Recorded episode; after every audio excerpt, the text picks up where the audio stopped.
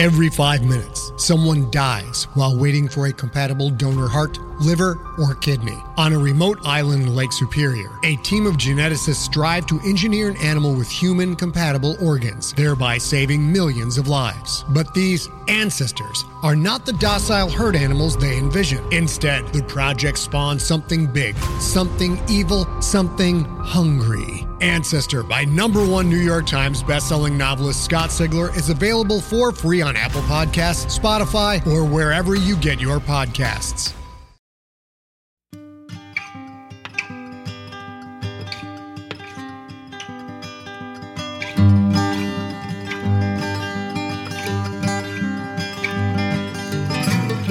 Hello and welcome to the Drabblecast, episode 425. The Drabblecast is a weekly audio fiction magazine that brings strange stories by strange authors to strange listeners, such as yourself. I'm your host, Norm Sherman. Hope you're hanging in there, folks. Don't worry, things will get better. Eventually. Thousands of years from now. For rocks. Consequences on this week's show. But first, a hundred word story.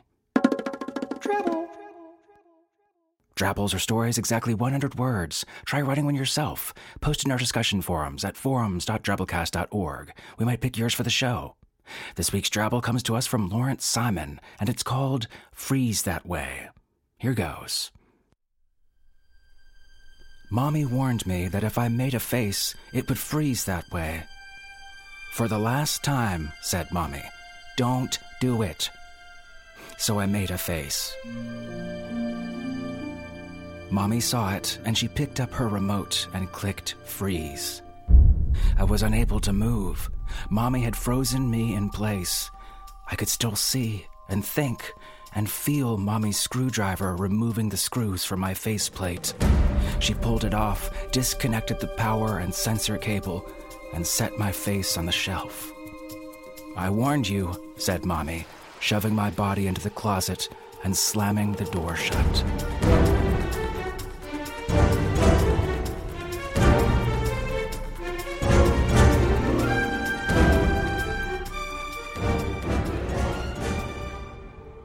Our feature story this week The Bodies by Tim Pratt. By day, Tim works as senior editor at Locus Magazine, where, among other things, he writes the obituaries. He lives in Berkeley, California with his wife, Heather Shaw, and their son, River. His fiction and poetry have appeared in the Best American Short Stories, the year's Best Fantasy and Horror, the Mammoth Book of Best New Horror, Strange Horizons, Realms of Fantasy, Asimov's, Lady Churchill's Rosebud Wristlet, and more. His most recent novels are the space opera Axiom trilogy, The Wrong Stars, The Dreaming Stars, and The Forbidden Stars, all out by Penguin Random House. Which isn't very helpful, I know, considering how many random penguin homes there are out there. But that's all I've got. He writes a new story every month for patrons at Patreon at patreon.com forward slash Tim Pratt. I'm a Patreon supporter of Tim myself, and I assure you, it's well worth a change. This story, in fact, first appeared in Tim's Patreon.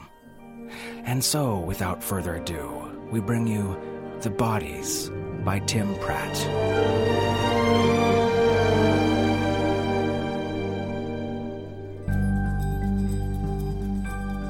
Finding that first body wasn't so bad, though it rattled me at the time.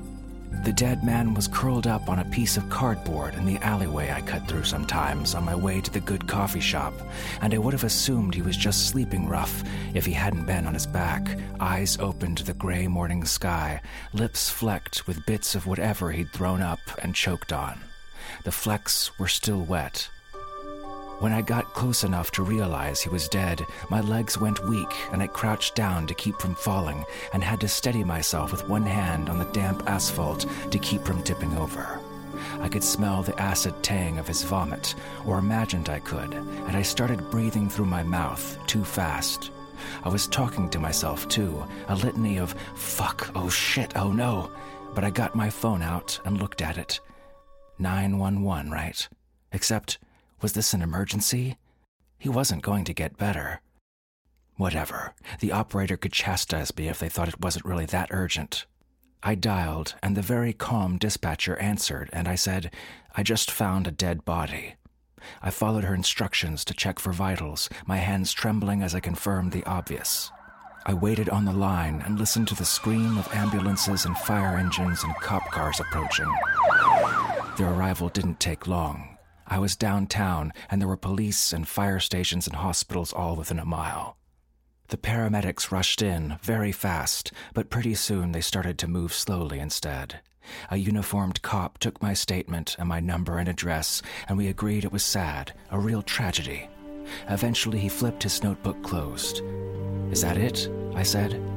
Thanks for calling it in, he said. A lot of people would have just walked by. We'll be in touch if we need anything else. I was dismissed and had drifted away toward the coffee shop I'd been heading for in the first place.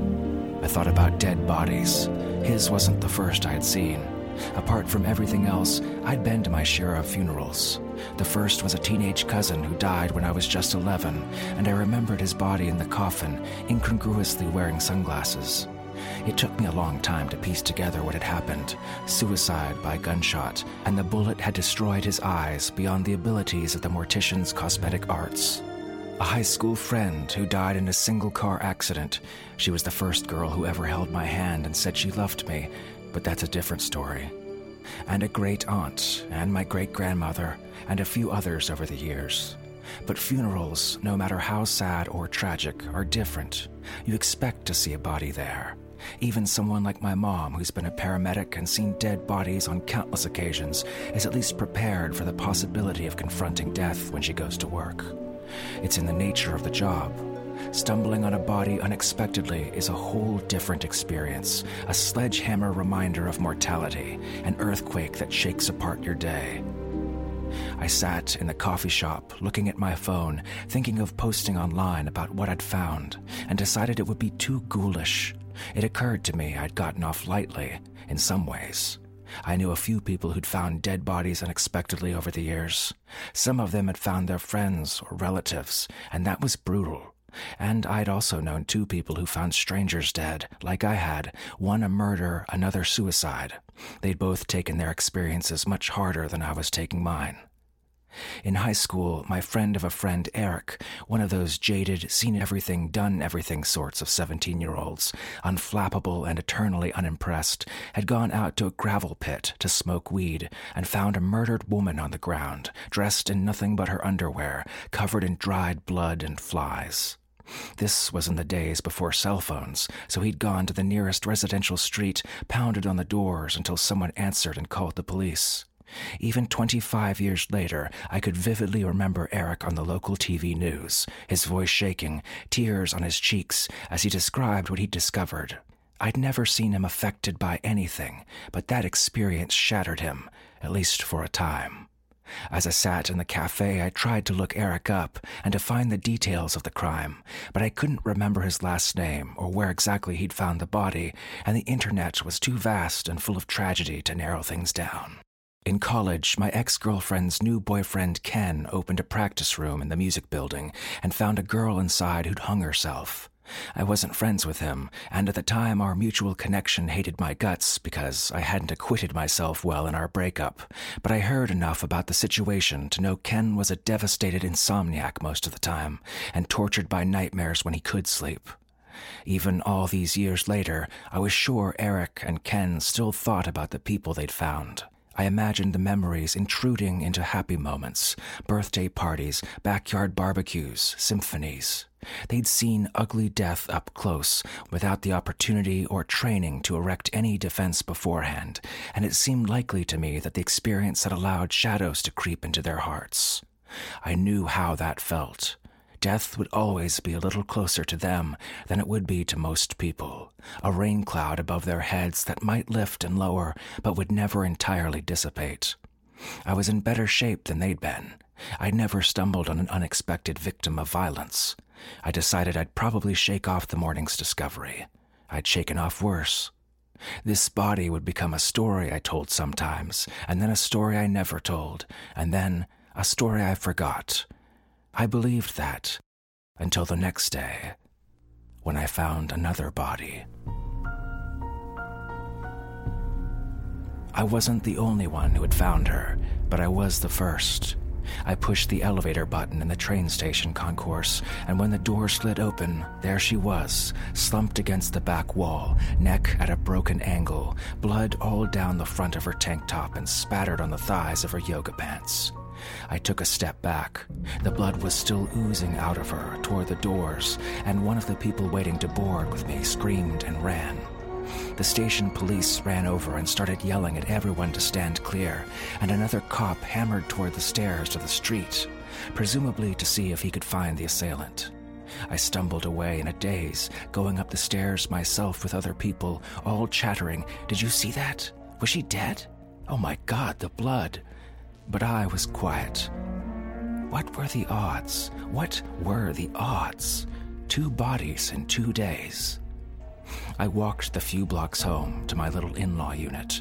The place is tiny, but my landlady in the main house let me take over the backyard and turn it into a garden five years ago, and playing in the dirt became my chief hobby. Sadly, she'd been in and out of the hospital for months and was about to move into hospice care. I thought, at least I won't be the one to find her body. I wondered what her heirs would do with the house when she died. It was famously difficult to evict people in Berkeley, but I still worried. I probably couldn't afford another place with the way rents were rising these days. I sat in a lawn chair out back beside plots of turned soil and drooping late summer tomato plants and looked at my phone. There were a few posts and tweets about the dead woman on the local social media channels, but nothing I hadn't seen for myself. After a while, I mindlessly went about my usual chores, washing dishes and taking out the trash and dragging the cans to the curb, occasionally checking for more news or details. She'd been stabbed repeatedly, no assailant identified. Police were checking security footage. Some people said the cameras in that elevator hadn't worked for months, though. And that was all. The next day, the elevator was closed, covered in police tape, and two days later it was open again and smelled strongly of bleach. I found the third body a day after that. I had coffee with a guy who wanted to make one of my horror stories into a film. Of course, he didn't have any money for an option or very much experience making movies, but he'd shown me a short film of his online that was pretty good, so I'd agreed to meet him. My agents wouldn't be thrilled with me giving someone an option for a dollar, but it wasn't like Hollywood was clamoring for my work, and you never knew. He was young and nervous, and he wanted me to geek out with him about old George Romero and Hammer horror films, but I'd never been into either of those really, so it was kind of awkward. He bought the coffee, though, and we parted with an understanding and a promise from me to call my agents about him. Afterward, I decided to take a walk and try to remember what it was like to feel hopeful. I ended up on the campus of the big local university, with its acres of paths winding past statues and old stone buildings and invasive eucalyptus trees. There was a place I liked on the edge of the campus that was pretty secluded, with a steep bank leading down to the creek, where I went sometimes to think and watch the water. I crunched through the leaves toward the spot and then stopped on the bank. There was a dead college girl half in the water, face down in the creek, legs awkwardly pointed up the bank.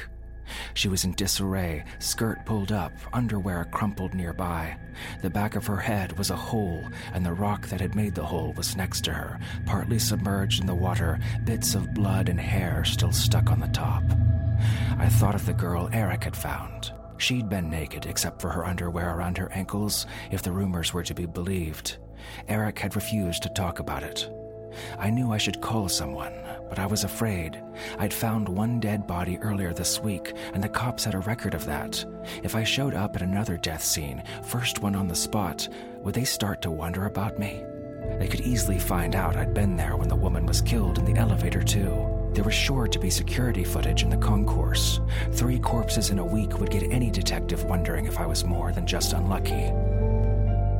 The ground was covered in leaf litter, and I hadn't left any discernible tracks, but I walked out carefully just the same, and I did my best to walk the streets home like I hadn't just seen the thing I'd seen.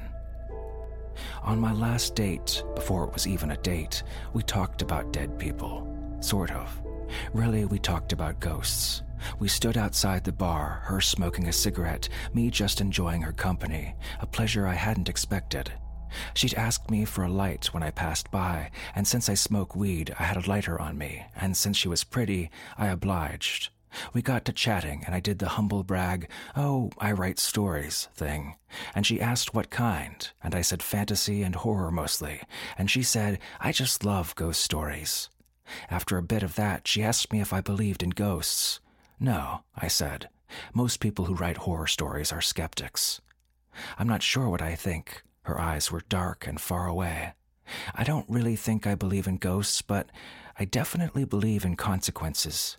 Maybe people who see ghosts are seeing them for a reason, even if the ghosts aren't real. I've been thinking about what she said lately. I think I could handle ghosts. I could convince myself they aren't real. The bodies are definitely real.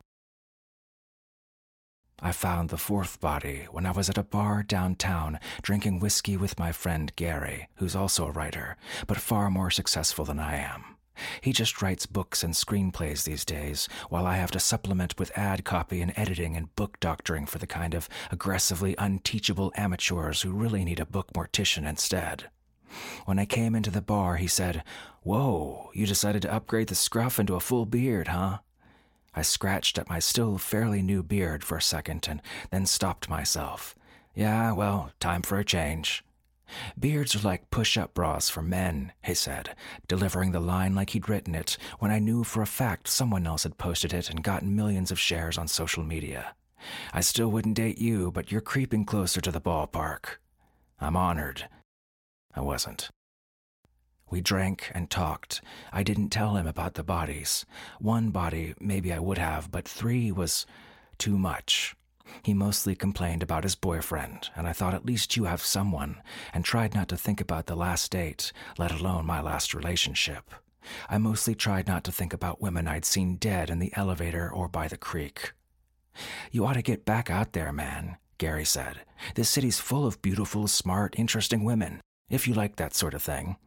You do make having a relationship sound super appealing. I'm missing out on so much arguing and drama. The dead woman in the elevator might have been beautiful in life. The college girl, too. Had they been smart? Had they been interesting? Now they were nothing.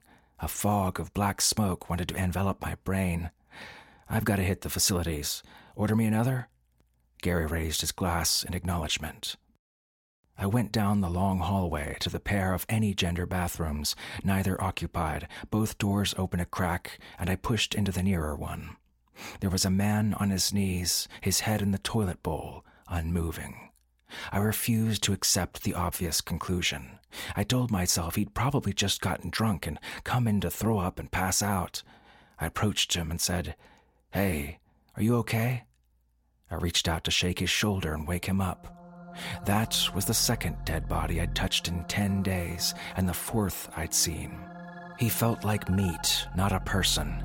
I tried to lift his head out of the water, thinking vague thoughts about the CPR I'd never learned how to administer, and his body fell over onto the tile, his head hitting with a clunk.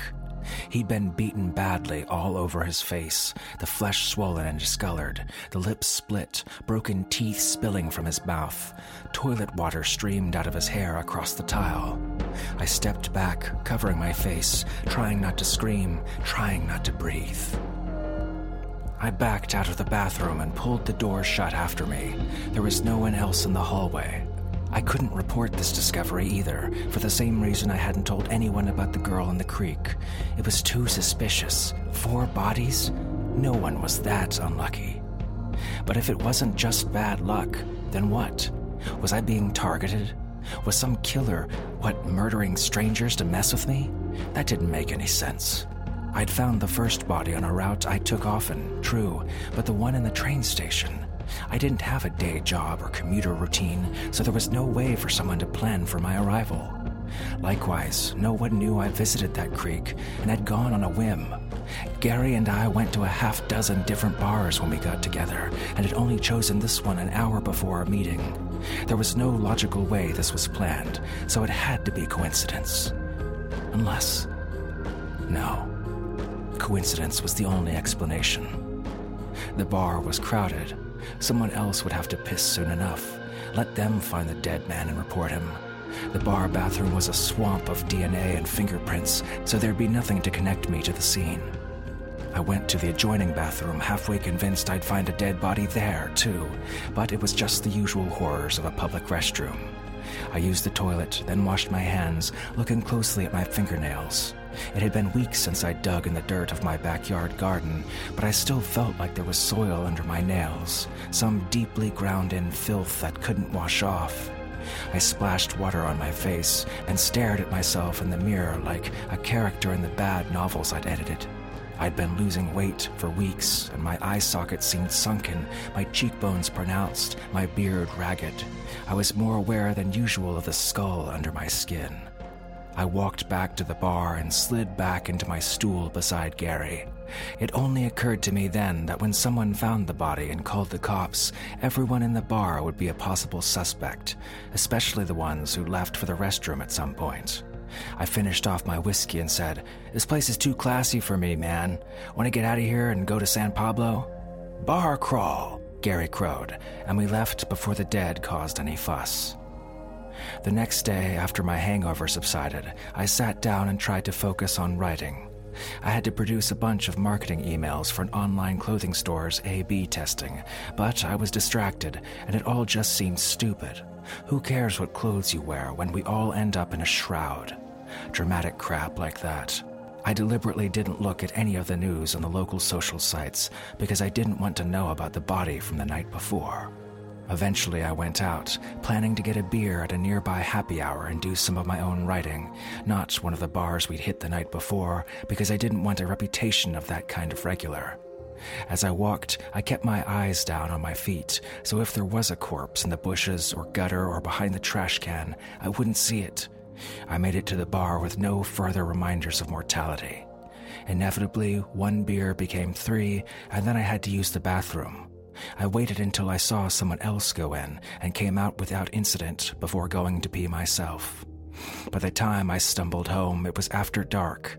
I fumbled my keys at the door, then stopped. Someone had broken the glass pane beside the door, and the door was slightly ajar. I went cold and thought about calling the police, but I didn't want them here. Maybe whoever had broken in was long gone. I'd been away for hours. I didn't have much worth stealing after all.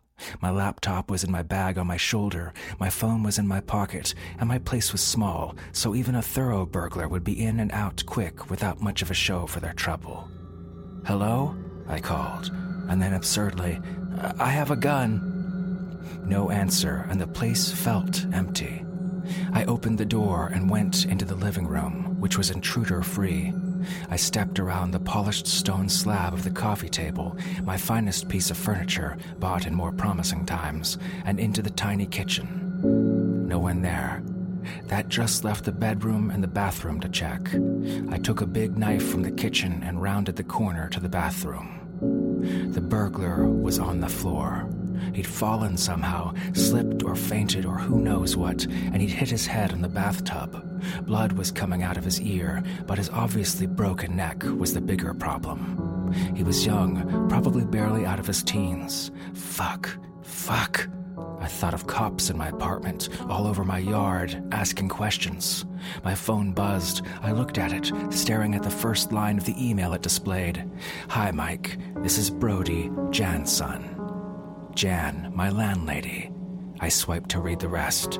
Mom came back home from the hospital last night because she was feeling better, but the doctors say it's just temporary.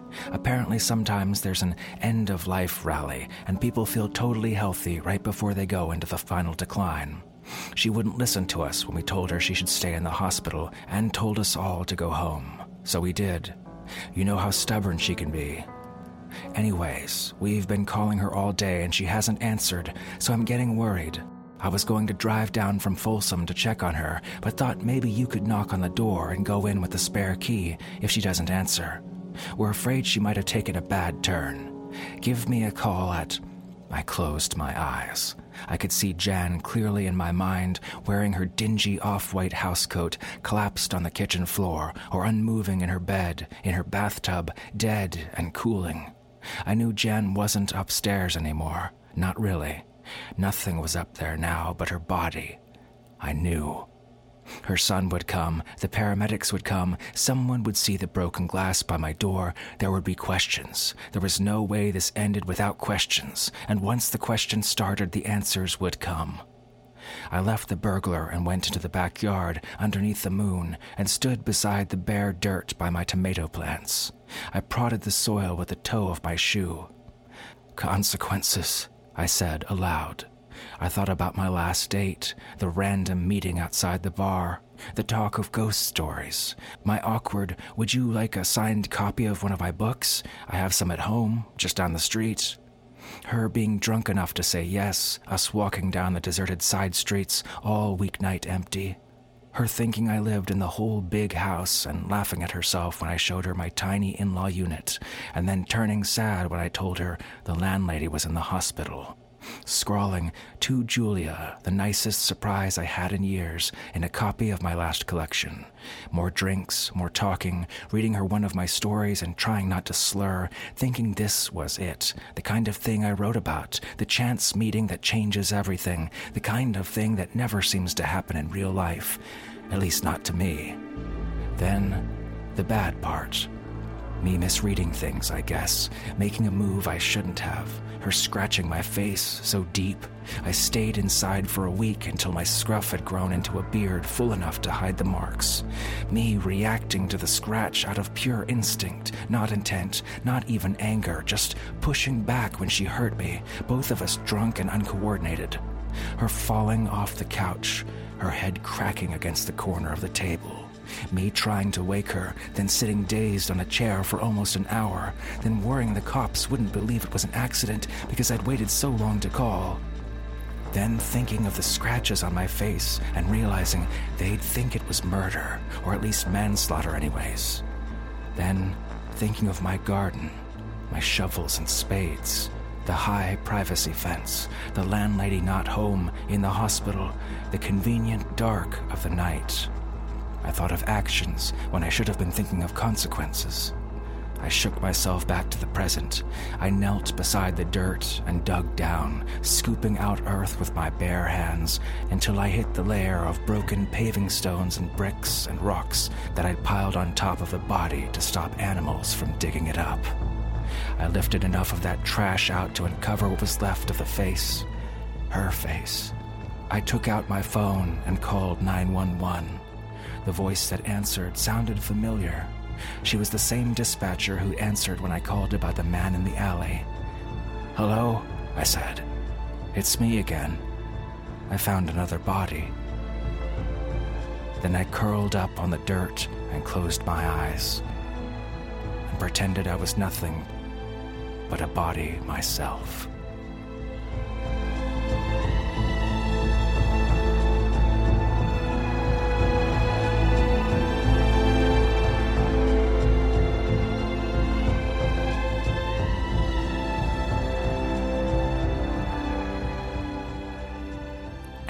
Was our story. Hope you enjoyed it. Weird how people always seem to die in groups of threes, huh? Or fives, or 64s, or however you want to group them, really, because there are tons of people, and everyone dies. Thank goodness there's no set rhyme or reason to death, no creepy weird system that haunts or follows us around. Death doesn't choose us alphabetically or anything. But just in case, someone remind Death that Corden comes before Earl Jones. What does follow us around, though, are our consciences and the consequences of our actions, and our credit histories, and mountain lions in some situations. Also, that Cantaloop song, Flip Fantasia from back in the 90s. Remember that jam? Uh oh. Jump to the jam, boogie woogie jam slam. Bust the dialect, I'm the man in command. Come flow with the sounds of the mighty mic master. Rhyme another like I'm gonna sucker to disaster. Buku ducks, but I still rock Nike with the razzle dazzle. Star I might be. Scribble jabble scrabble on the microphone, I babble I skip the funky words into a puzzle. Yes, yes, yes, on and on as a flex. Get with the flow, words manifest. Feel the vibe from here to Asia. Dip trip, a flip fantasia. Ow. You don't stop. Come on, come on, come on, come on, come on, come on. Give me more of that funky horn. What's that? Catchier than the COVIDs. All right, let's move on to our 100 character story winner this week, Eric Marsh, with this one here. How do I commit the perfect murder? He asked in a web newsgroup. I'll show you how it's done, was the anonymous reply.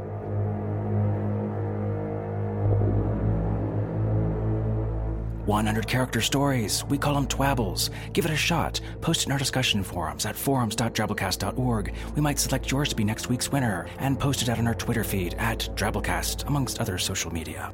If you enjoyed our show this week, remember that Drabblecast relies on your donations to keep going.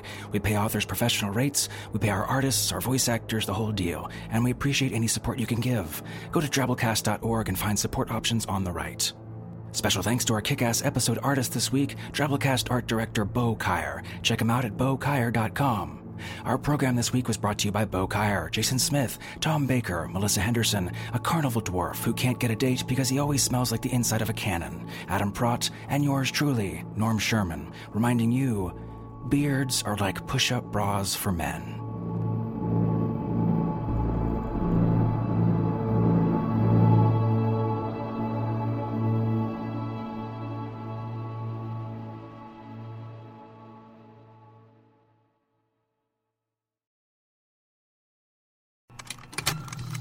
Contained herein are the heresies of Radolf Burntwine, erstwhile monk turned traveling medical investigator.